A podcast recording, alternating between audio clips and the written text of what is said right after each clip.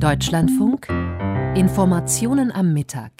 Ja, die Sondierer, über deren Ergebnis haben wir gerade gesprochen. Nun schauen wir auf die Sanierer, auf die wohl künftige Opposition. Denn an diesem Wochenende gibt es die erste große Parteiveranstaltung der Union von CDU und CSU, der Deutschlandtag. Mein Kollege Stefan Detjen ist in Münster bei diesem sogenannten Deutschlandtag.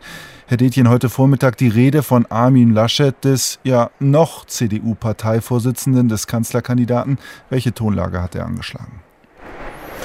Ja, eine nachdenkliche, eine selbstkritische Tonlage. Das war interessant jetzt hier, dieser Vormittag. Es gab einen überraschend freundlichen, am Ende sogar begeisterten Empfang für Armin Laschet.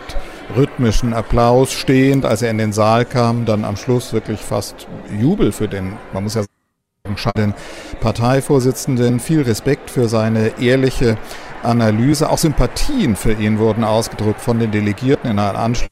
Diskussion, aber schwang dann immer indirekt auch der Querverweis auf den CSU-Vorsitzenden Markus Söder mit, der ja heute nicht gekommen ist. Ein Delegierter sprach von menschlichen Abgründen, die man da in den letzten Wochen und Monaten erlebt hatte. Tilman Kuban, der Vorsitzende der Jungen Union, sagte, du, meint Armin Laschet, stellst dich hier der Diskussion. Der musste dann gar nicht hinzufügen, dass Markus Söder das hier jedenfalls nicht tat. Sie können das gleich noch besprechen. Der Vorsitzende der Jungen Union aus Bayern, Christian Doleschal, steht hier neben mir. Mit dem werden Sie gleich noch sprechen. Aber Armin Laschet hat das mit einem Bekenntnis der eigenen Verantwortung aufgenommen. Das können wir mal hören.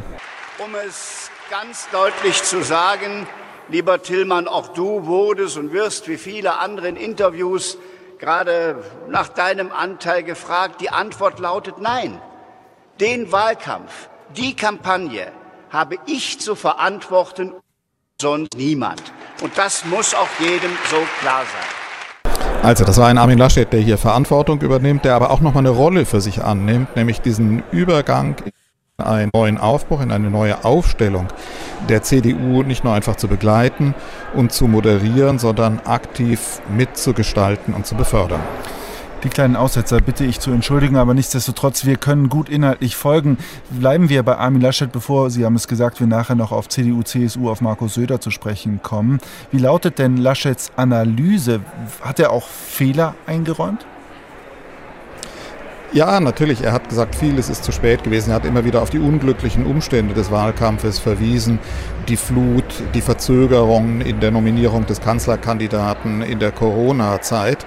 Aber er hat auch deutlich gemacht, wie schwer das jetzt wird für die Union, jetzt Opposition zu sein. Er hat gesagt, der neue Bundesvorstand, das Präsidium muss einen Grundsatzprogrammprozess das Konrad-Adenauer-Haus müsse vollständig umgebaut werden. Es müsse ein Denkmotor der Partei werden, wie zu Zeiten von Generalsekretären wie Kurt Biedenkopf oder Heinrich Geis, die hat er genannt. Und er hat auch mit Blick auf das, was wir in den letzten Tagen in Berlin erlebt haben, nämlich die Regierungsbildung der Ampelkoalition, deutlich gemacht, dass Opposition schwer wird für die Union. Das Papier, was da vorgelegt wurde, ist in Ordnung.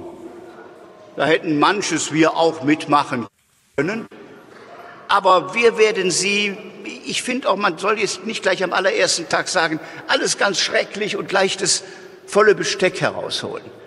Wir werden Sie messen an den Taten, nicht an 12 Seiten Sondierungspapier. Das ist das, worum es geht. Nicht will man in der Opposition sein. Das ist sozusagen nochmal ein programmatisches, vielleicht muss man sagen Vermächtnis von Armin Laschet, der sich hier in der Diskussion mit den Delegierten auch nochmal mit den Forderungen und der Kritik an ihm auseinandergesetzt hätte, dass der Wahlkampf der Union, dass sein Wahlkampf nicht polarisierend genug gewesen sei, dass von der Gegenseite polarisiert worden sei, mobilisiert gegen ihn persönlich Armin Laschet, dass er das nicht kämpferisch genug beantwortet habe.